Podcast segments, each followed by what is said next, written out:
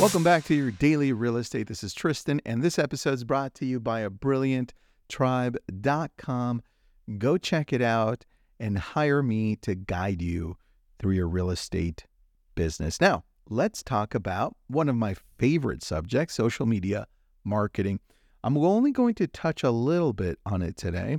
If you want a deep dive, go check out my other podcast, and that's Brilliant Thoughts I'm breaking it down there for 2024 so you have a really clear plan of what to do. But for this one, social media marketing comes down to two things. One, very easy, well, easy to say, harder to do, is more, even more important than than creating content is taking time to engage on those people that you follow Hopefully, they follow you back because it becomes even more important in this engagement.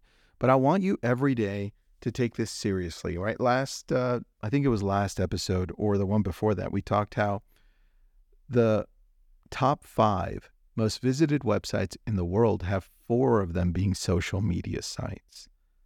And that means that's where the consumer is. We talk about going to find the consumer where they're at. Well, they're on social.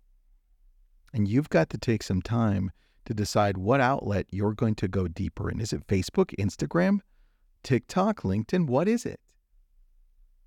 Now, you're going to have to engage. That means you're going to scroll through, you're going to use social media like a business, you're going to be proactive, and you're going to say, Got it. I see, I see Joe and he's having dinner. Joe, I love it. Like and comment saying, Hey, what are you having? Was it tasty?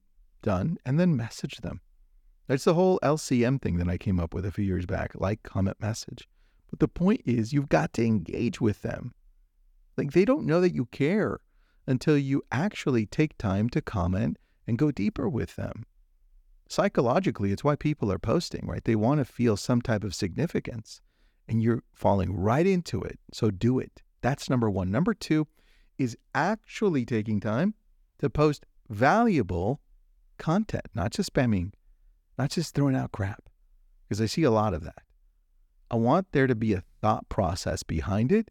Once you post, you look back and you say, Got it, that performed well. That hit really nicely with my audience. And I'm going to continue to do that. I'm just going to tweak it. Or you look back and you're like, wow, zero likes. Um, that didn't do too well. I guess I'm not providing value. It's just a bunch of spam. No, you're not being ghosted. It's just that the stuff you're putting out there is terrible. That's the truth. So you need to look and say, what is it that I'm posting? Look back, tweak it, continue to post up. And if you need help, you can use that whole process that I created years back with where it's S T A Y, circulate every day.